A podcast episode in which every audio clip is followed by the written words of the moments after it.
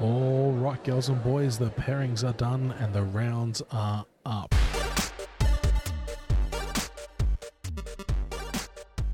The Four Squad presents the Rounds Are Up podcast, an AMG focused podcast to get you gaming, chatting, learning, hanging out, and perhaps even hosting some awesome rounds Legion Armada, X Wing, Shatterpoint, MCP, and more. Too fast, maybe. Is that better than Nick's? I don't know. What do you think, Adam? Was it better than last week? Uh, no, I think Nick has absolutely perfected the opening, our opening monologue, Curses. as we like to call it. Curses. Uh, Pablo, you, you, you're definitely number two, mate. You're definitely second place. Jared, what do I where do I rank in your intro skills right there? Oh, I'm sorry. I'm gonna have to give it to Nick. He just puts way too much emphasis into it, and he loves it. He gets fully into it. Starting off crushed, I am Pabs, your host, the second host with the most.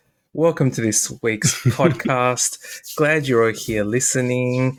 Thank you for joining us, boys. It's going to be a good one. We're going to talk about some Sithmas in July. We're going to talk about Mhm. some potential roasting of certain members of the squad, possibly. I don't know, Yeah. I don't know if that's true. And we're going to talk about some listener questions, which we always do. But up top, we got some plugs. Adam, we are revamping our plugs. We're going to have less plugs from now on. We're just going to hit the main things really quickly. Join the Patreon, support everything the C4 Squad does, including all the events, the podcast, our charity events, uh, everything that we do. Uh, we have a charity Twilight Imperium tournament coming up on the 9th of September. Please come to that.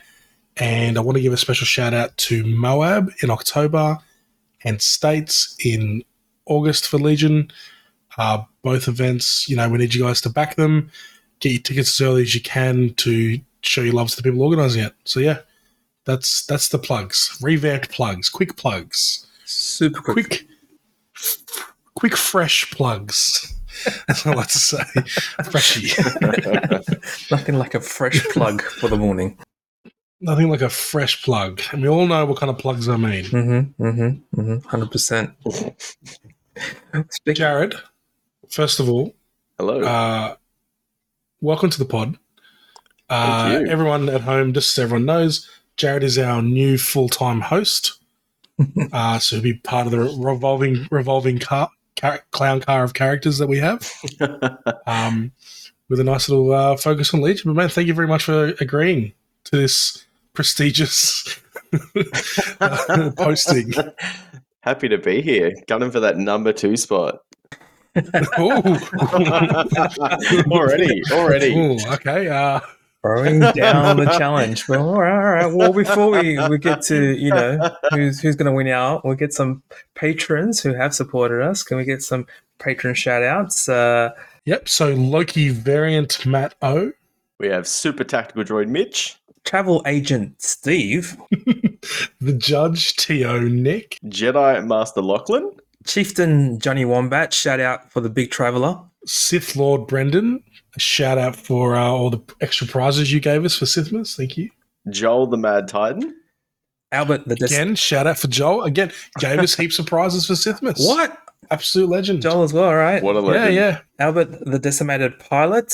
Spectre 8 Todd. Geonosian Drone Cal, my new arch nemesis. Ooh. James L. Jones the second, I guess. Cantina Boss Sean. And Blue Milk and Cockles. Thank you, patrons. Thank you for your support. Mm, yeah, thank you guys so much. And uh, how I'm going to thank you is by showing you my unit.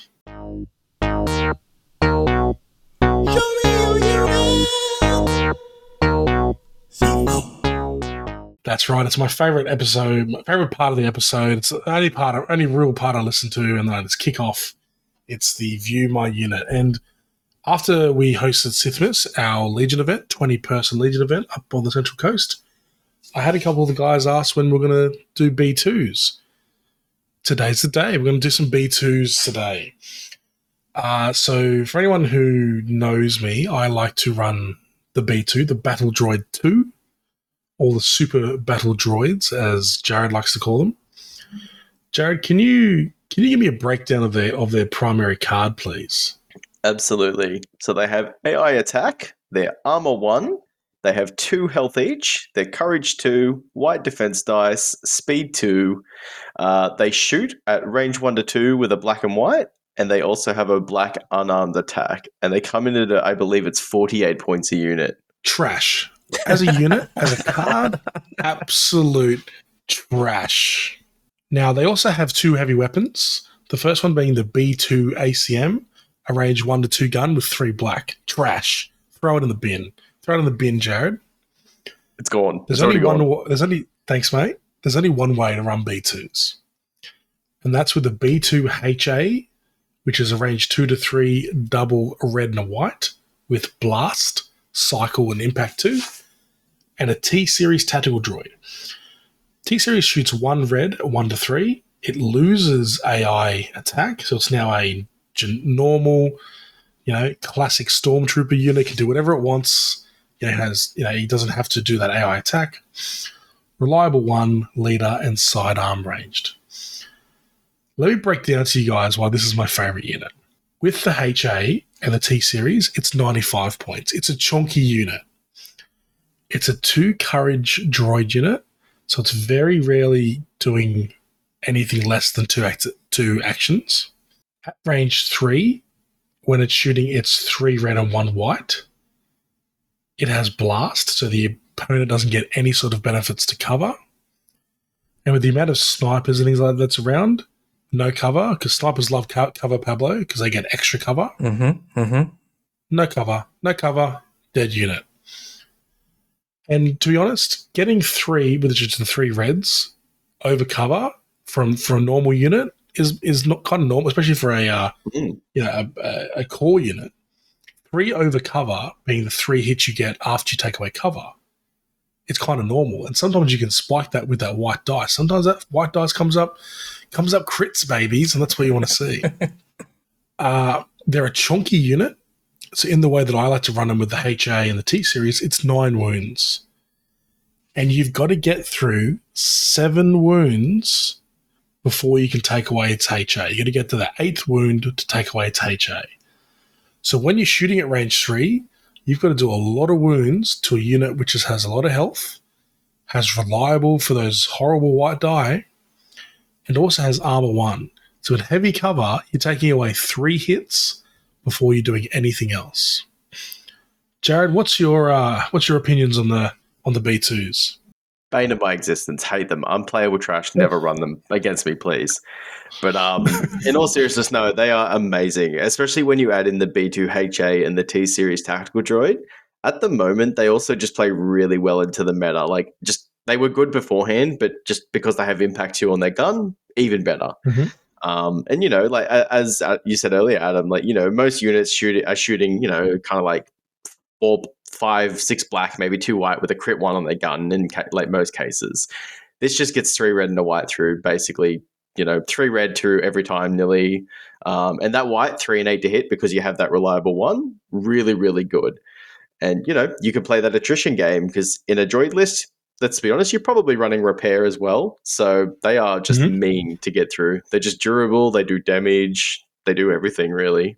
Spoiler: I don't run repair in my list, but we'll get to my list soon. We're going to top three breakdown.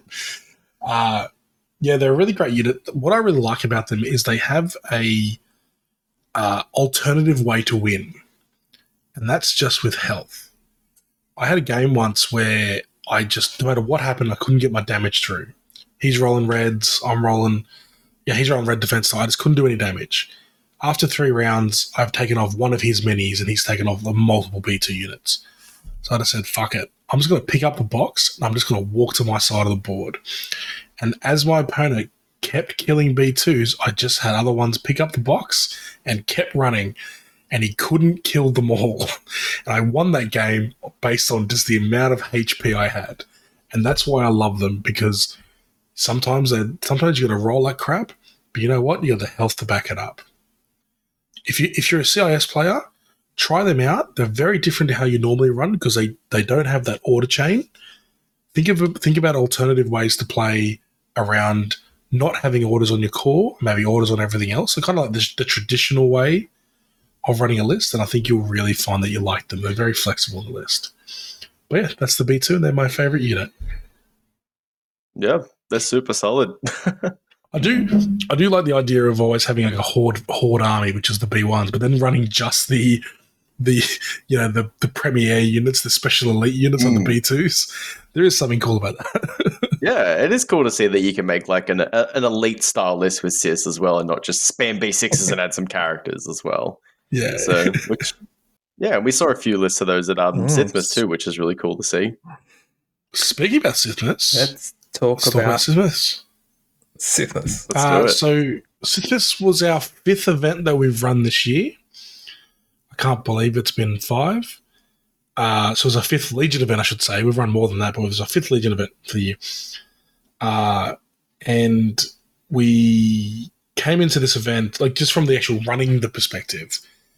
Yeah, I really felt like this time, Pabs, were a really well oiled machine. Mm, mm. You know, we've made some major changes behind the scenes, and it's been really working for us. What do you think, Pabs? Yes, so that need to make sure you keep iterating to a degree and make sure you're trying to do new things that actually make the thing make an event run smoother or make it that much of a more collaborative mm-hmm. aspect to approaching these events because sometimes it's sort of put on one person, that person's sort of rushing around trying to do everything as opposed to what I think is really obvious from us is that we're really good at coming together to do a bunch of things and have someone in charge of this, someone in charge of like terrain, and someone in charge of like, you know, just collaborating around the prizing. Even though we got a few extra surprise prizings on the day, uh, yeah, I think we've. I don't know if uh, we're we're well-oiled machine, but we're definitely uh, getting better and better at uh, just just the basics of getting stuff done. So Yeah, Mm. exactly.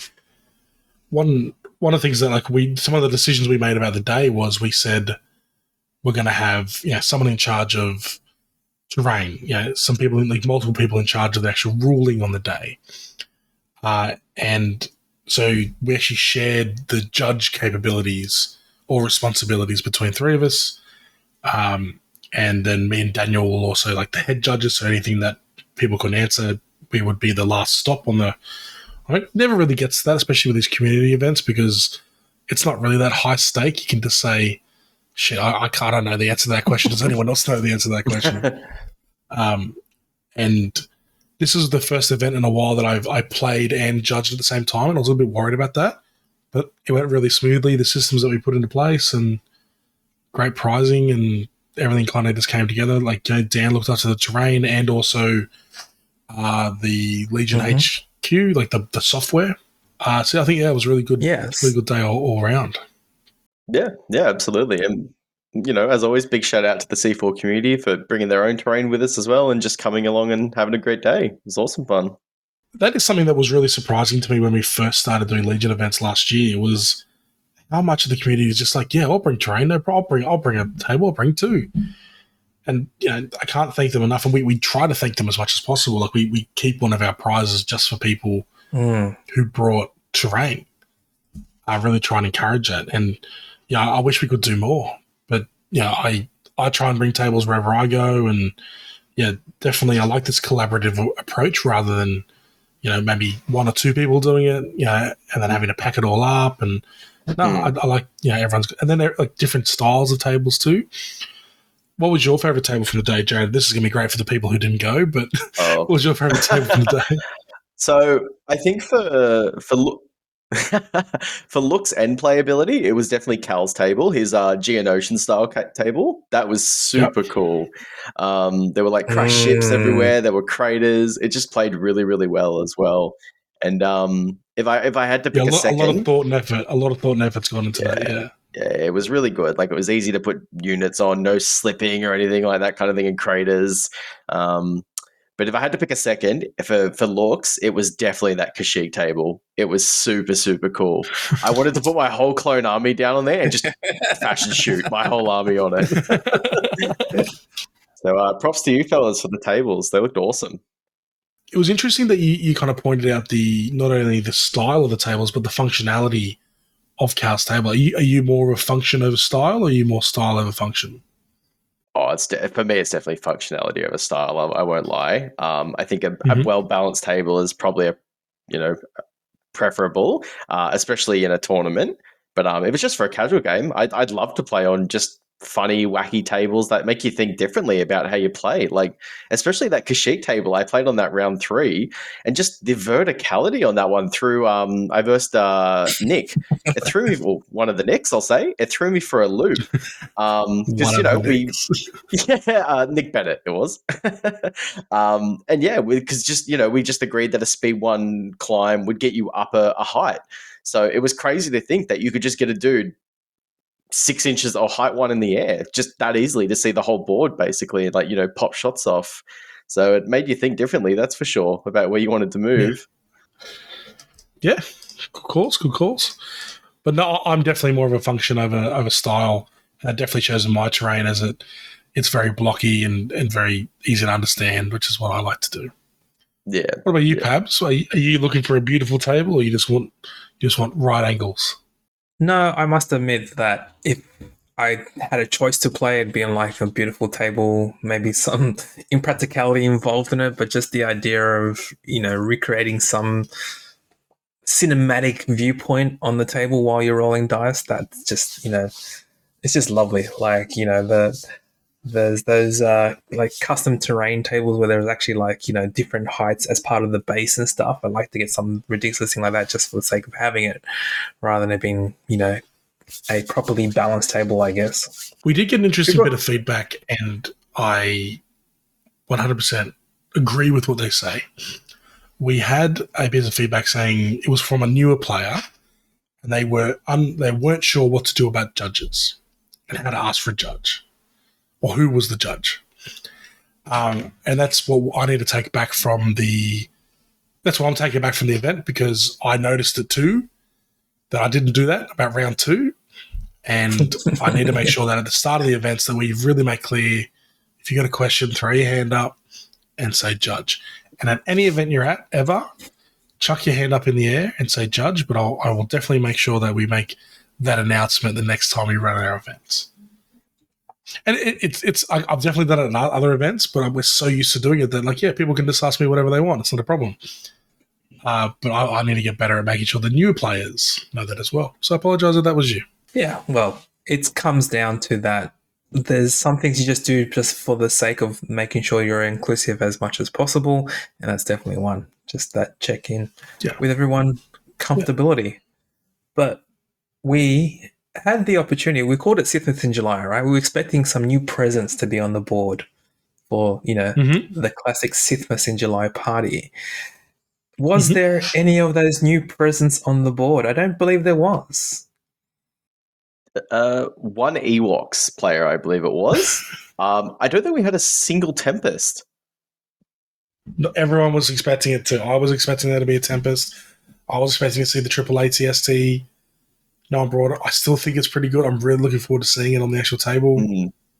Uh, but yeah, but there was a few lists. So the the do you want to break down our top three, guys? Is Yeah, that let's up do to? it. Yeah, Let's do it. Let's do it. Jared. So, so so Jared, do you want to read out? Uh, do you want to give us a quick breakdown of Alex's list, who technically came first at the event? So just so everyone knows, we had three people go three three zero. Uh, and at C4, we always reward reward all of our undefeated players equally. Doesn't really matter where you come. Uh, but these are the three undefeated players. Yep. So, uh, ironically enough, Alex's list name was "If it's not broken, don't fix it." And hilariously enough, it is immediately five points over and illegal in the army builder. so probably should fix it, which I, naturally Alex fixed it immediately. Um, so it's actually a really cool, unique list. And, you know, Alex always places really high in tournaments that I've seen, and he pilots it amazingly. Um, emphasis on the pilot.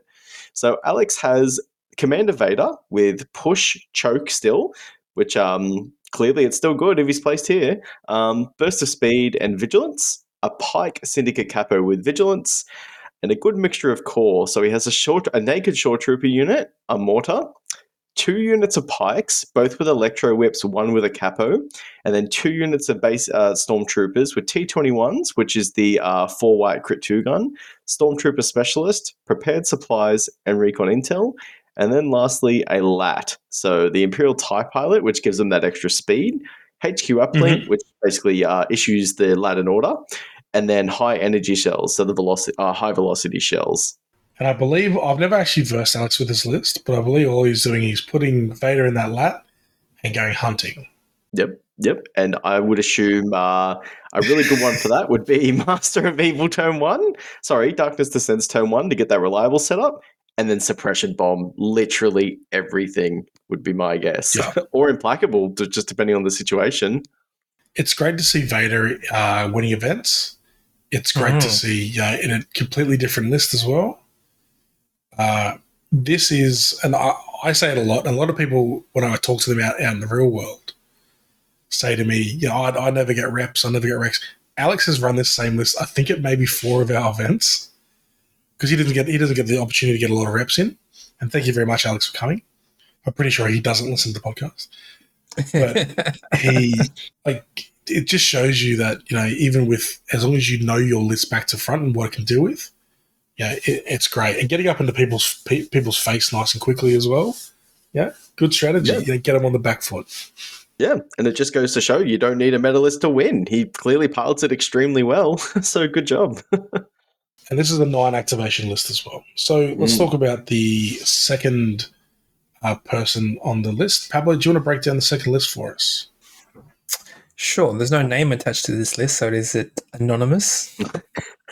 sure i bet you'll be able to figure out whose it is by the name of the, the name of the list Uh, listen to the rounds are up podcast. Who always is hustling within the admin team? Always hustling. know.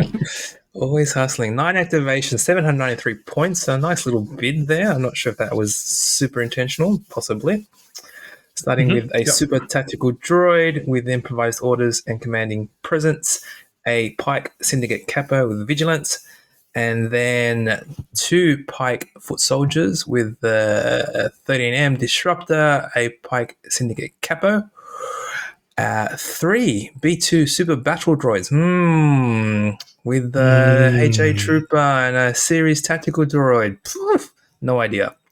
Then we've got some Special Forces, we've got some Magna Guards with the RPS 6 Magna Guard and a BX Series Commando Strike Team with the Sniper and Deflector Shields.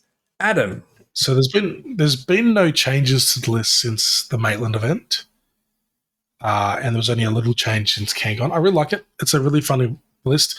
The reason why I like it is because I don't need to give orders to any of the core units. I only care about my special forces, which is where Kalani comes in, uh, giving the strike team or the Magna Guard, and then obviously whatever card I'm using, try giving them the other order. So I've typically only got core and commanders in the bag, and with improvised orders, it's a really easy way to generate, you know, the people that want to get out of the back. I've had some people ask why I've got improvised orders on the tactical droid and not the capo. I typically only need it once, and being able to refresh it on the capo for you know, good value isn't something I was getting good value out of. Uh, so keeping vigilance on the capo, always being around the pike soldiers anyway. The reason I like this list is because people either target the pikes or they target the B2s, and then whichever one you target, I'm just going to come at you harder with the other one. Uh, pikes in that configuration are still really strong. It's you know it's five, six, seven, eight dice at range three, which is big, especially when you can give them all kinds of aims from Kalani and the Capo. And then if you're targeting them and whittling them away, the B2s are just coming at you, trying to get into range two for that big hit. Magna Guard, Mm. Magna Guard. The strike, the, the, the sniper strike team's really interesting because having one of them, they, they, they're a dead activation. So when I need to activate something, I need to stall. I can go with them. I don't really care if they do anything. Sometimes they get to aim and shoot, but sometimes they're shooting and moving so they don't get killed. Uh, sometimes they're recovering and shooting, you know, with those deflector shields. I'm trying as much to keep those shields up just so they can take the shots. So I don't worry about those two guys too much, but they have been very impactful, especially when I get a couple of really good shots into a unit. I've got one guy left. Well, I know I can be. I know I can take care of him with a strike team. Mm. Great, great list. If Question I do say so myself. No, yeah, it definitely looks it. Question for you: With your BX Commando Strike team, I actually there's quite a lot of full teams of commandos as well. I'll, I'll talk about that Mm-hmm. later. But um, how often did you find people actually wanting to shoot your strike team? Did they just ignore them because they got deflector shields? Uh yes and no. If there was an opportunity, like at one point, there was definitely an opportunity where people could shoot them. I I always think that strike teams are there to boost your activations.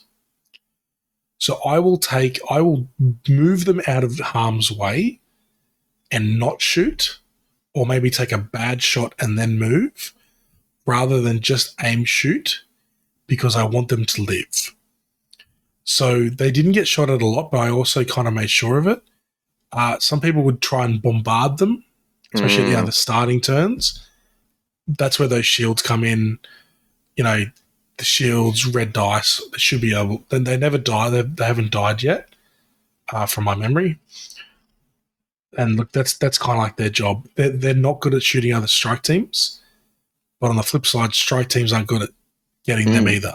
Mm. So, because they need to crit fish against other strike teams, unless they're BXs um, or clones. But not a lot of people run the clone except for Echo. So yeah, like the, the that's that's why I like strike teams. I think it's really good. It's sixty points. It is a little bit a little bit chunky, but they do good work, and they're a, like I said, they're a dead activation who are still still could do things, but I definitely prioritize keeping them alive. Yeah, yeah, nice. Uh, lastly, we've got the big bad guy of C4, Steve Gidd. Uh, needs no introduction. He's an incredible player.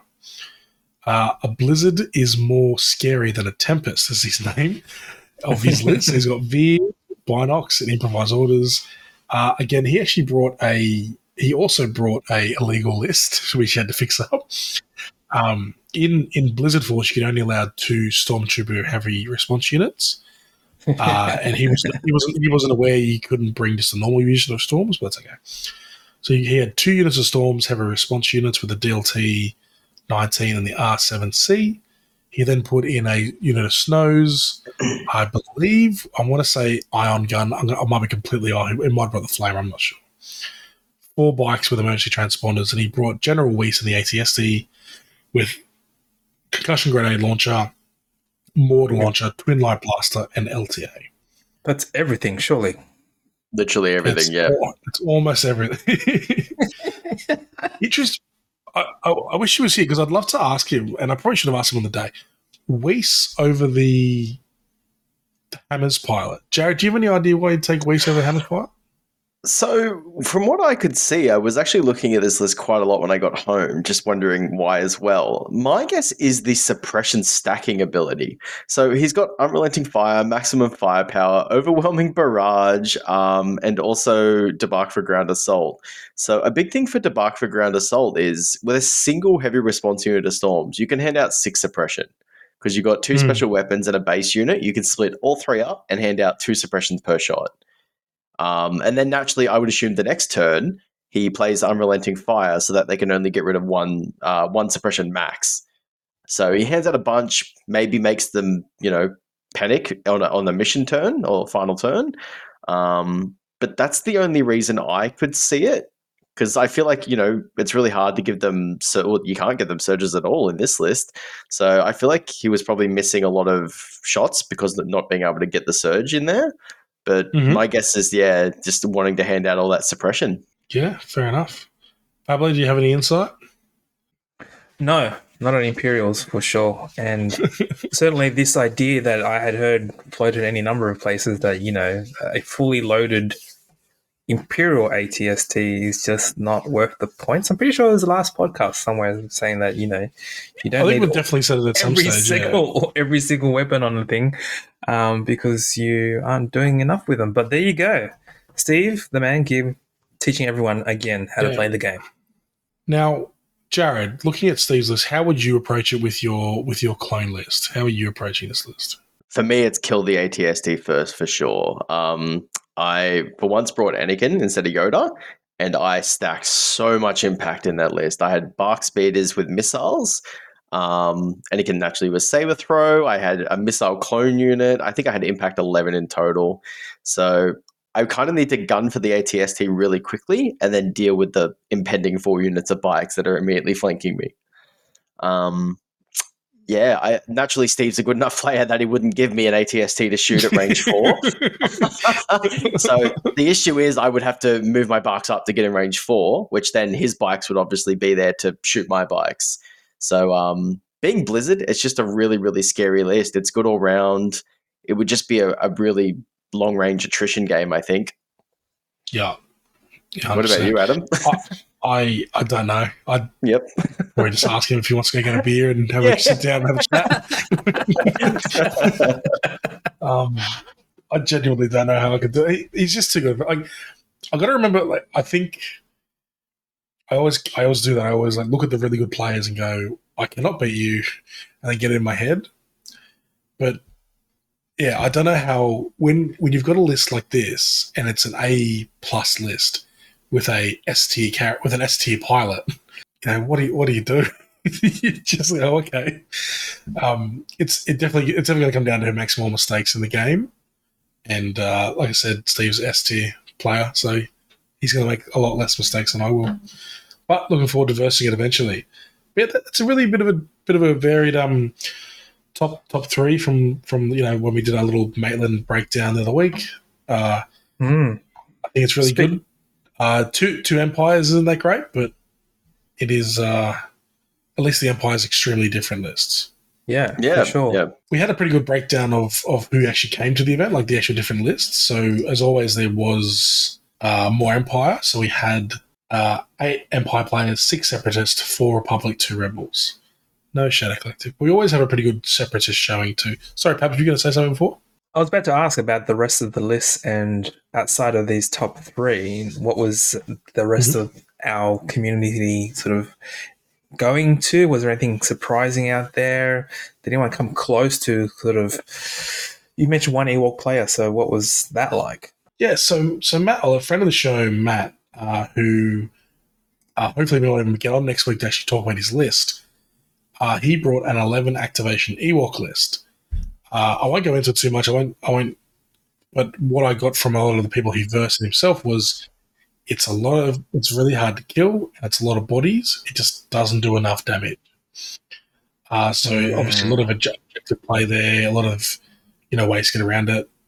I am looking forward to seeing how Ewoks kind of shape up and to see if we've got something that can actually do something against these you know blizzards and tempests. Uh, it's not my style. I do like things that can hit hard. Jared, do you see yourself ever running Ewoks? Not really. I've never really been a big fan of horde armies like that, but um, they do seem interesting. Like if you can't generate big enough dice pools with the you know the heavy cover and low profile, they could honestly be so hard to deal with. Um, I said it in the previous episode that where you know it, they seem really really good against non armor. I think they're just gonna not do well into armor, which unfortunately is the sad reality right now. once again. But um, I think I'd struggle like with Gar. I just don't see it. Even with a fire support, it's not worth spending two like 160 points worth of shots to kill a 55 point unit. Yeah. Yeah. Uh, you know, we saw some Dark Troopers. I was really happy to see some Dark Troopers because we haven't had too many of those, and I think they're a great unit that people should be playing more of. I think there's a little bit of a stigma around them at the moment, and I don't think there should be.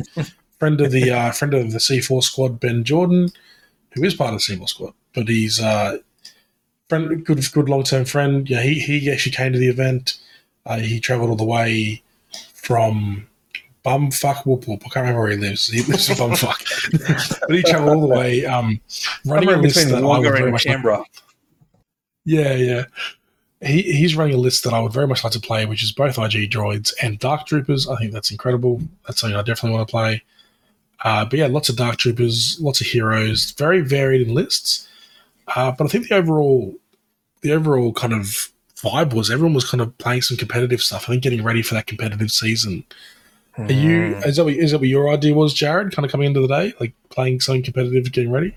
Yeah, it was kind of to see how Anakin would shape up into the meta. And funnily enough, I versed literally nothing. I got no value out of my impact whatsoever, which, you know, it, it made me happy because, you know, it, it kind of made me feel like I didn't actually need to run it because, well, most of the time I'm probably not going to verse it. Just, yeah, we had one Dark Trooper player and I think a single ATST there. Every, Hmm. Everyone else wasn't running armor. So, yeah, I, I, I feel like I would have been happier off running um you know Yoda, but I'm actually making the change to Shadow Collective, so that's going to be really fun to learn. Yeah. Okay. Mixing it up. Yeah. What about you? What you? What are, um, I, I, I'm I'm going to give this list one more go at our qualifier event. Uh, the number of qualifier events I can actually attend is getting less and less and less. And I definitely can't go to Worlds next year. So I'm, I'm getting over my list.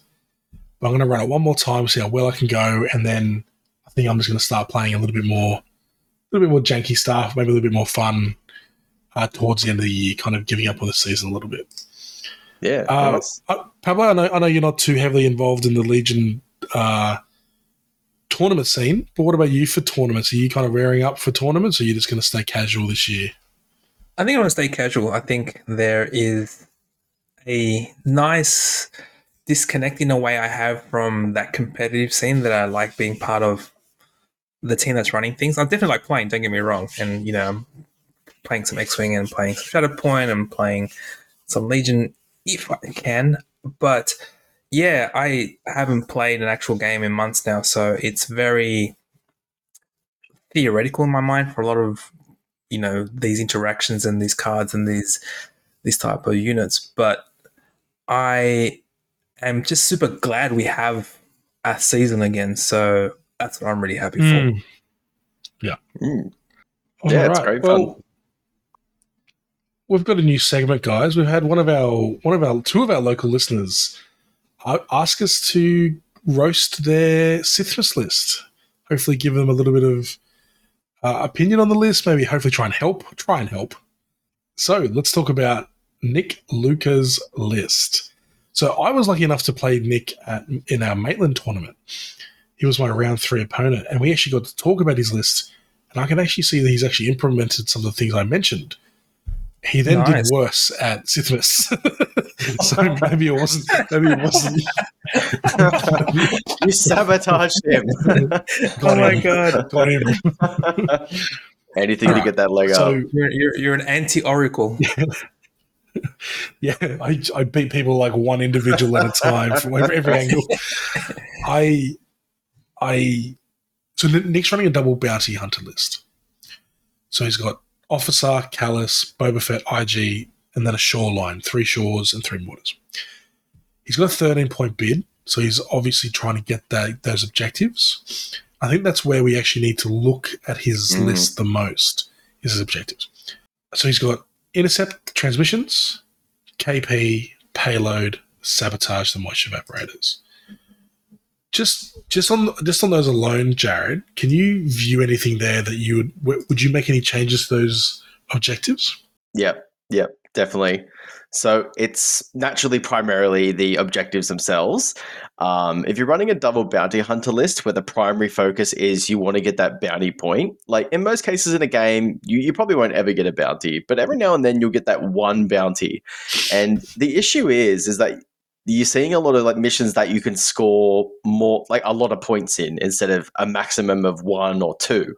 So um, with double bounty, you really want to look at you know like key positions, which is that's in there where you know you can um, just take your own point and then go and swing and get that bounty and put pressure from away from the center point. Um, Sabs is probably fine too, just because you're both, you know, in most cases, Sabs usually comes down to points if you're both playing KG. So bounty hunters are good there too. But I think the primary issue is the intercept the transmissions, where you can score just so many points and bounties become irrelevant. Yeah, so he's definitely got intercept, which is good. Uh, so you, are you saying getting rid of intercept? Yeah, yeah, I think uh, that's the big issue because it's it's you know you could score a lot of points on intercept compared to KP, uh, Sabs, payload, um, even recover, where you can just completely you know you put pressure on the middle while pressuring the back line, so that way you know there's only a Hmm. one point differential.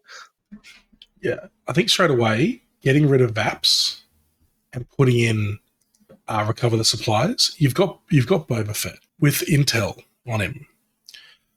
He can get to that middle objective and claim it on the first turn with a lot of deploy- with a lot of deployments, and then he can quickly just run away or get into a safe position. I actually think intercept's a good call for him because he's got he's got ten activations who can actually do the objective uh, where sabotage the moisture evaporators, his three mortars can't do the objective.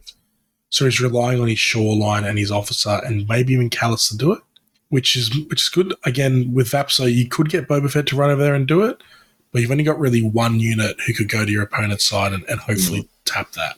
Tap that. Tap that. Uh, I I'm, I'm guessing KP is good for him. I I'm not good at K- KP is my weakest objective, so I very rarely try and play it. Uh, but yeah, I guess that's probably probably a fine one in there as well. So yeah, I can see they're getting rid of moisture evaporators and swapping that in for uh, s- grab the boxes. Uh, what's it called? Recover the supplies, grab the boxes. Recover the That's close enough. It's basically the Yeah. Boxes. Yeah. Now let, us talk about let's talk about his deployments: advanced positions, battle lines, major offensive, long march. Okay.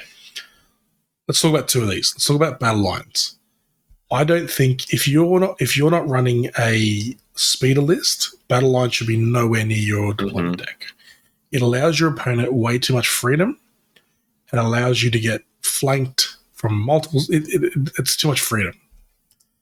Long March, I don't think you've got enough long range firepower to justify Long March, where you would come against other people who are a range four gun line. I understand you got a shoreline, and I understand you got IG. That's it. like there's not Yeah. much, and IG wants to, wants to get into range three. So, getting rid of Long March as well. Now, some of the easy ones we could fix them up with.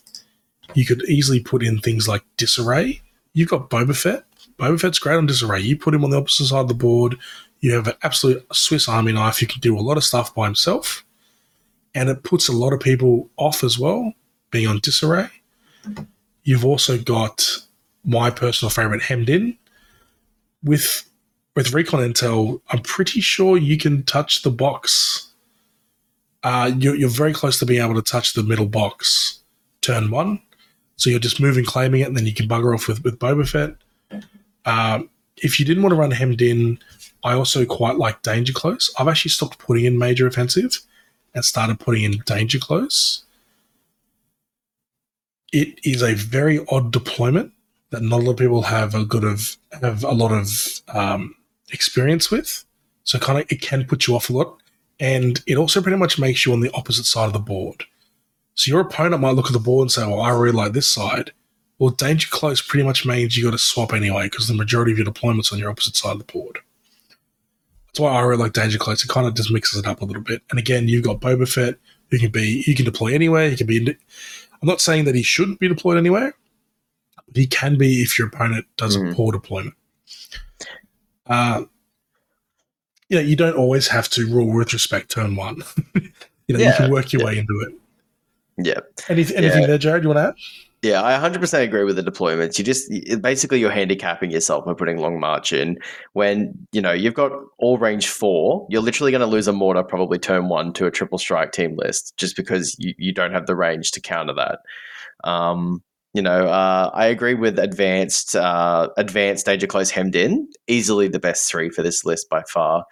Um, primarily just because you also have that flanking potential, like Adam said. You don't need to be rule respecting if it's you know if you've got a really good spot for Boba to come around, swing in, and shoot a wound for commander or something for an easy bounty. Mm.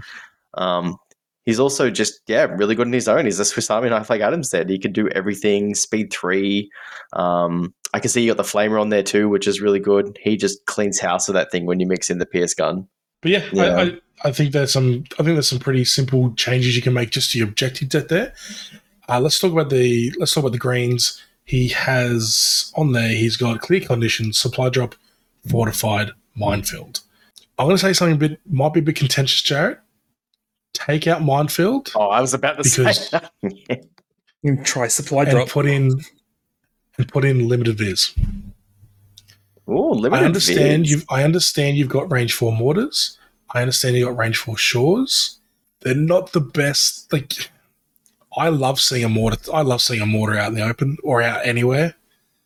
Oh, you shot me. Well, I'm gonna go kill that mortar. I, I think the point of the mortars is that kind of. Again, they're that dead activation. It doesn't matter when they go. It doesn't really matter if they do anything. Hopefully, and get two. If you get two suppression on your enemy, they've they've done their job. Mm. So if they don't activate for a couple of turns, it's not that big a deal. And then your opponent has just got more to kill by the end of it. They've got more targets. Uh, that's just my opinion. Like I, I, I'm probably wrong. I'm not a big range four guy. Jared, do you have any anything to add there? What would you put in other than minefield? Yeah, I 100% agree. No minefield. I was actually going to say war weary because naturally Boba and IG are um, operatives. They'll go off their own courage anyway. Um, Yep. which both of them are three. So War Weary, both your officers will be with your gun line, and with the amount of suppression you can hand out with the mortars, it, I, I just don't see a reason not to run it. Like you're always going to have your officer and Kallus within range one of these infantry. Um, But yeah, other than that, the only other thing I would potentially change, just because I'm a sucker for a triple triple strike team, is drop a unit of shores and a mortar for three strikes. I think we'll go to 11 acts. Yep. That's sweet, sweet 11 act goodness. I'm big. I'm not a fan of 11 act lists because I find that they don't have enough staying power long term. Uh, you'd actually you have to get rid of something else as well. You would, yeah, yeah. you You would have to drop Kallus down to an officer basically and give you less of the flexibility for command cards. Oh no, you could just easily drop some upgrades. You could you could drop you know targeting scopes hunter hunter. I don't overly like Hmm. uh, on our IG. Uh, you could drop recon intel. You you could drop you know electro binocs. You could still run the same list. Yeah, yeah. But yeah, hopefully Nick, hopefully Nick, that gives you kind of an understanding of of I guess our point of view uh, on on the on the list. I think it's really good. Yeah, I did get to verse it the other week, and it was very tough. Uh, yeah. Now we have another person who wants their wants their uh, what's their Their- spicy list roasted. That's our own podcast, Nick. Shout out to Nick for being on the pod. Sticks and stones won't hurt, but bombs and whips might. Okay. He is running Cassian, Boo, K2, Uh, Sab- Sabine, two rebel vets with the uh, heavy weapon of officer, two medium blasters, clan Wren, and two strike teams. Wow, what a good list! This actually looks like a lot of fun. Like this genuinely looks like a great little list. Uh, did you get to play him at all, Jared? I didn't, but I've definitely versed Nick with. I actually I versed him in Maitland with this exact same list. I think just his upgrades have ever so slightly changed. Yeah, okay. it was Yep, yep. super fun to play against. Um, yeah, Clan Wren's terrifying, man. Now let's have a look at his objective. tab. He's got intercept the transmissions, sabotage the VAPs, recover the supplies, and KP. I think the only one he needs to drop there uh, as well is is sabotage the VAPs. What do you What do you think? Mm, yeah, I think so too. Just because you know, with the, with the snipers, you want them to be shooting. Um, hmm, It's not the worst one because he's got he's got. It's it's not, it's not horrible. yeah. trying to look and see what else you'd maybe put in. Uh, I, I, I guess breakthrough. Yeah. sure. Intercept KP, recover. possibly possibly payload, especially with Sabine being able to drop bombs uh, and having the whip the the grappling line payload. Yeah, not not the worst one in the world. I just don't think Vaps is is the right one for this list. Mm, mm, In I in my opinion, I do like the rebel vets with the officer and the heavy weapon because I'm a big fan of of courage two units. Uh, and then you go clan Wren with, all- with all the goodies. I, I can't really knock this list. I don't have much to say about this list actually. yeah. I think all the deployments are fine as well. A- AP battle lines. I don't really know why battle lines is in there. Get rid of it. Mm, Um, you could easily swap that to be that yeah. danger close. danger close, or you could swap it around to be disarray. Pretty much, if you if you're not running bikes and bombing run, get rid of ba- battle lines. Uh, supply drop great, hostile fantastic, fortified fantastic, war weary Yeah, fantastic. Yeah, nothing to knock there at all. yeah. I don't know why you're losing any games, mate. I can't can't fathom it. You're Cassian. It's, I don't, prob- I don't it's get probably it. Cassian. It's probably Cassian. It's probably Oh. Cassian. I was going to say he's Um, uh, he needs to have a spiffier name for his lists, and this is getting sentence long. Okay, if if I was going to make a single change, I would actually get rid of Hunter off Cassian. I might even get rid of Emergency Transponder off K2. And I would run it at a 10 point bid because you you would not be happy to get some objectives in, in there. You would not be happy with Mm, you know, you wouldn't be happy with of. Um, that'd probably be my Yeah. only little tiny suggestion. Again, it's a, it's a really good list. I don't really know. I don't really know what's knock, knock about it. yeah, I think for me it's just the Cassian upgrades. Really, like I, I'm actually the opposite. Honestly, I'd keep emer- emergency on K two, um, primarily because if you want to go first with Cassian and need aims, uh, K two can transponder for that aim, which also goes to Cassian. So that way he can aim and then shoot with two aims straight off the bat. Hmm. And then situational Yeah. on Cassian is probably the other one. So, you, so what you're saying is you're disagreeing with me on the pod. I, I'm absolutely disagreeing. I know, I know, down the it's, your, it's your first week, all right? I'm, I'm joking. and my last week, apparently. Goodbye. yeah, it was good while it lasted. No, no, no. I, I, I genuinely don't know what to do. I, I love. It's the kind of list where a couple of bad shots in the clan Wren, it's going to go down. You know, it's just about being cagey, as cagey as you can. Sabine Wren, I know, I know Nick's had a lot of uh, promising results with the electro grappling line. Uh, I really like the electro grappling line because you can recover and just keep a unit there. They're not moving. It's fantastic. It's a great little way to to really minimize that, you know, efficiency there. Mm. All right. Well, we didn't roast them too much, so you're lucky. Jared, It's did you have anything you you. wanted to talk about with? Did you have anything you wanted to talk about with your own games from from Sithmas before we get into questions? Um, not really. Like, I guess I big shout out to Cal. He, he played a really good game. He uh, claimed my head for the bounty. He did claim you have yeah, the bounty. yeah, yeah. He um had the cheeky double magnas and the a full unit of commando BXs. And man, they're scary. They are super, super scary. What was your game like with him? Because I played him. I played him round three. Yep. It was just super attrition-y. I had a uh, a nice big rock to sit my whole clone ball on. Um, and it was basically just pinging shots at each other from range four the whole game. Um, I had BARCs Yeah. coming around the side um, to you know slowly kill the B ones because there was just repair ten in that list. There was no point trying to kill Magnus. um, my god. and yeah, it ended up going uh, Cal's way on points, I believe. Yeah. Wow. Yeah, super we close we had a very similar game where he definitely wanted to he definitely wanted to play the game range four.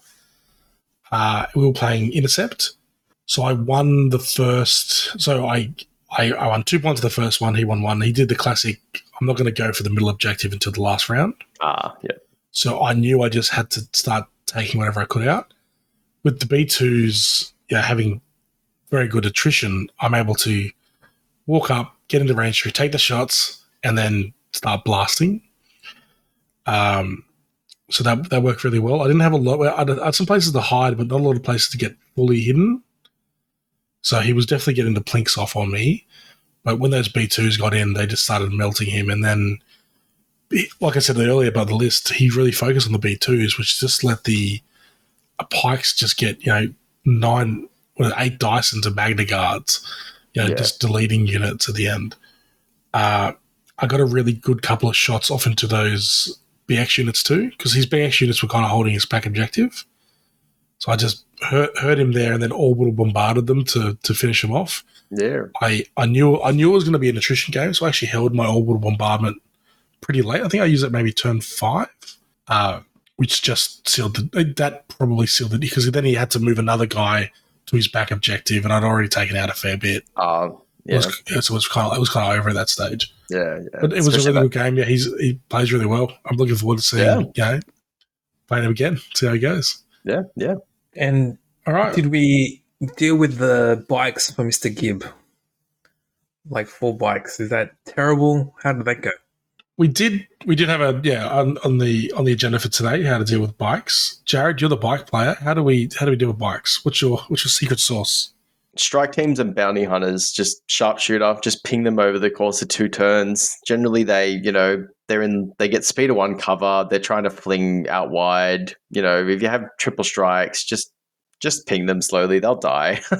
They might get a Yeah. two rounds of shooting off but um yeah just bounty hunters and sharpshooter i guess. Other than that um if they have them in heavy cover like area terrain uh large dice pools is probably the other way i'd suggest One thing as well is if, if you've got if you've got an opponent with bikes when you're going through terrain, and you've got something like woods or you've got something area terrainish that is anything more than you know small, I would definitely say you can't go through. Like you gotta you gotta try and find something on the board that's going to work to your advantage a little bit. So any sort of dense wood or dense kind of area like that, I would talk to your opponent and say, look, this is a rocky rocky outcropping. They can't go through it. Reasons, yeah, like talk with your opponent about it. Like you're not going to get it every single time, but I would definitely try and find those. You know, figure out what is height two, what is Mm. definitely they can't go over. Like look for those openings because they are a really hard unit to get down, especially Imperial bikes. Uh, yeah, look for the ways that look for the lanes they have to come through, and then try and set up appropriately. That's realistically all I can say to that. Mm. Uh, use B2s and use Blast. As always.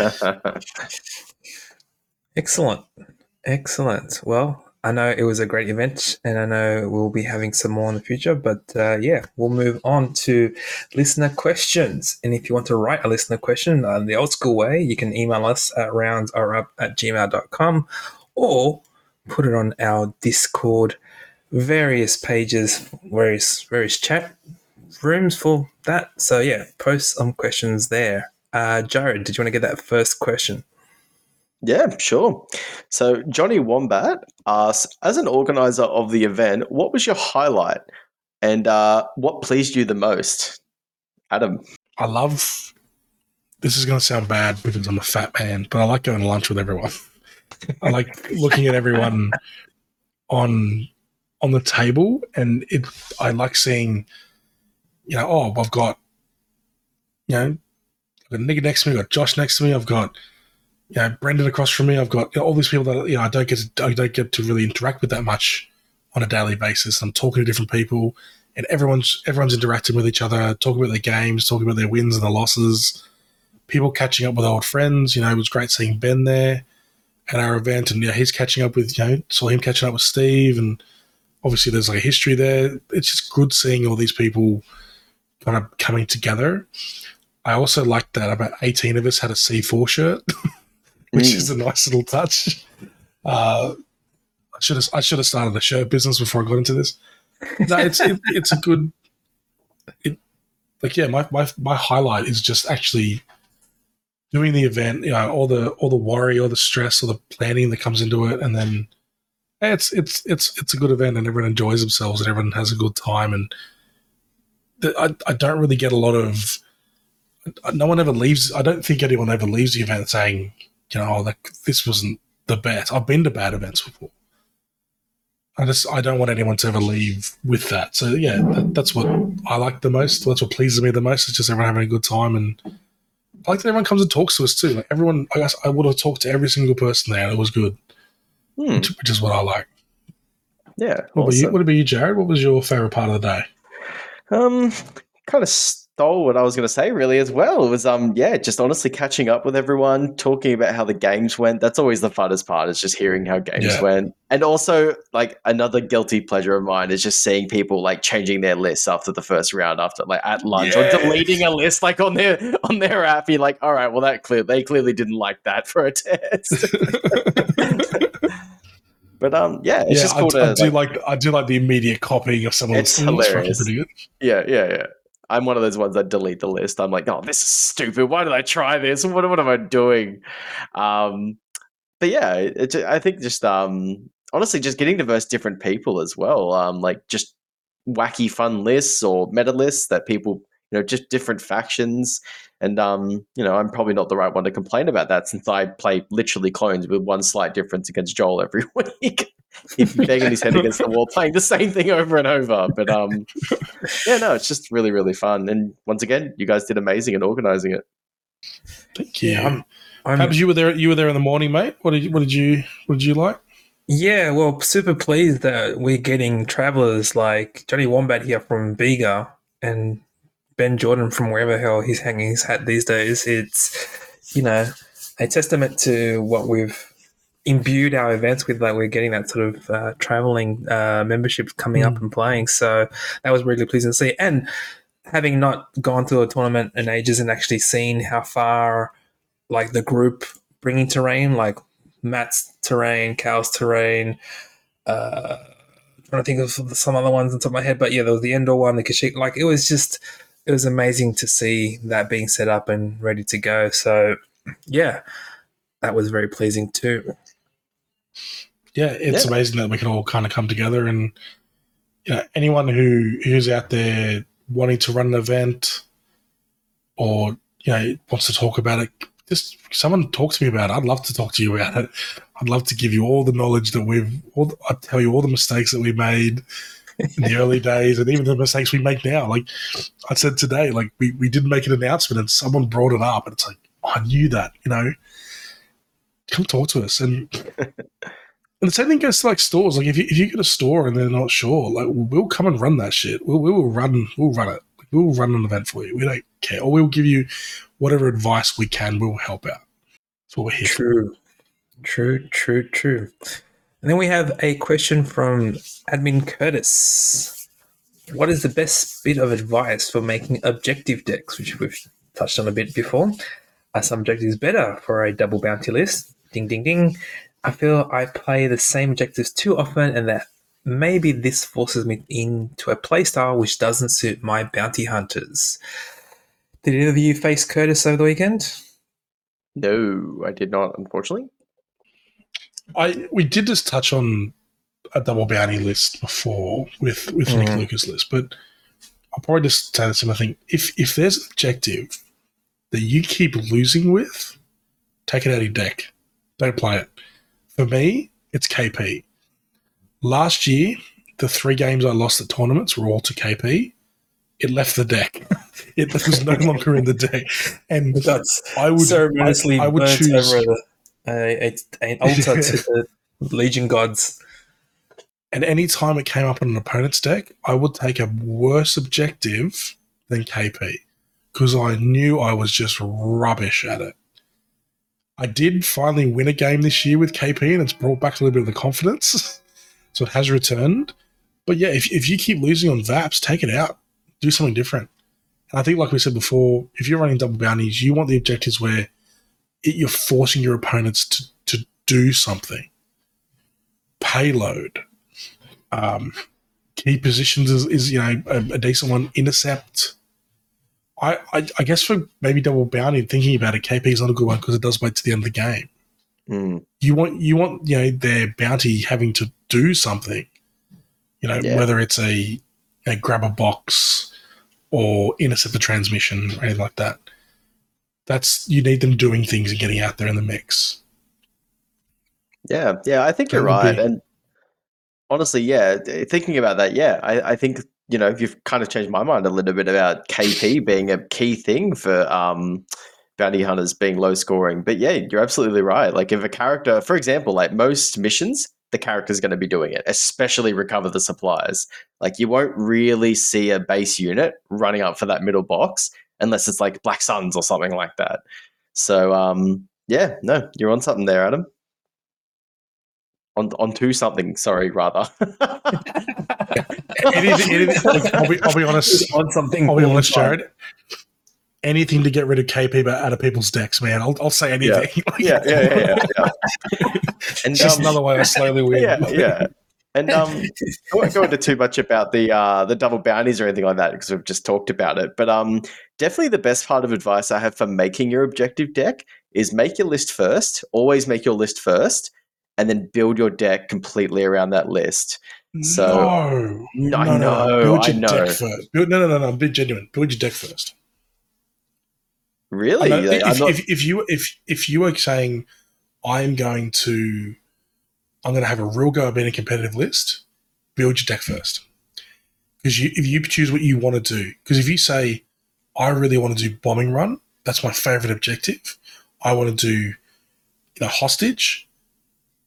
Well, it's already dictated what you're taking. You need a force user. You need a bike unit if you're doing bombing run. You know what I mean? You, you I- want to do you want to do break you want to do breakthrough. You need a lot of units. yeah.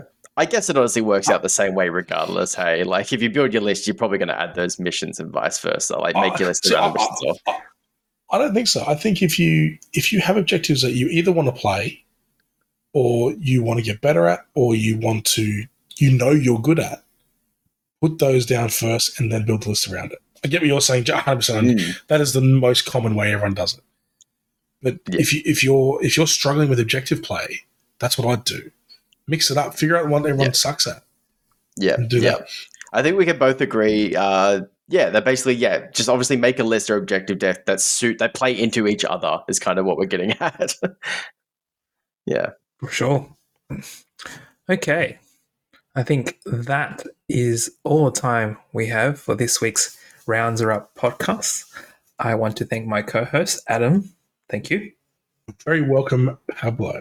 And Jarrod, welcome as uh, the new official co-host, hostage, host cycle. Thanks for coming on. Uh, I'm honored. Thank you very much. And all of you for listening, come find the welcoming and helpful C4 squad on our Discord, Facebook, Instagram, and YouTube streams via the Flaming Penguin. Links will be in the show notes. Take care, roll well, and as always, C4. C4. Oh! Thank you all for listening to the Rounds Are Up podcast by C4 Squad. Make sure to give us a review on your platform of choice and hope all of your rolls are natty crits. Thank you and goodbye.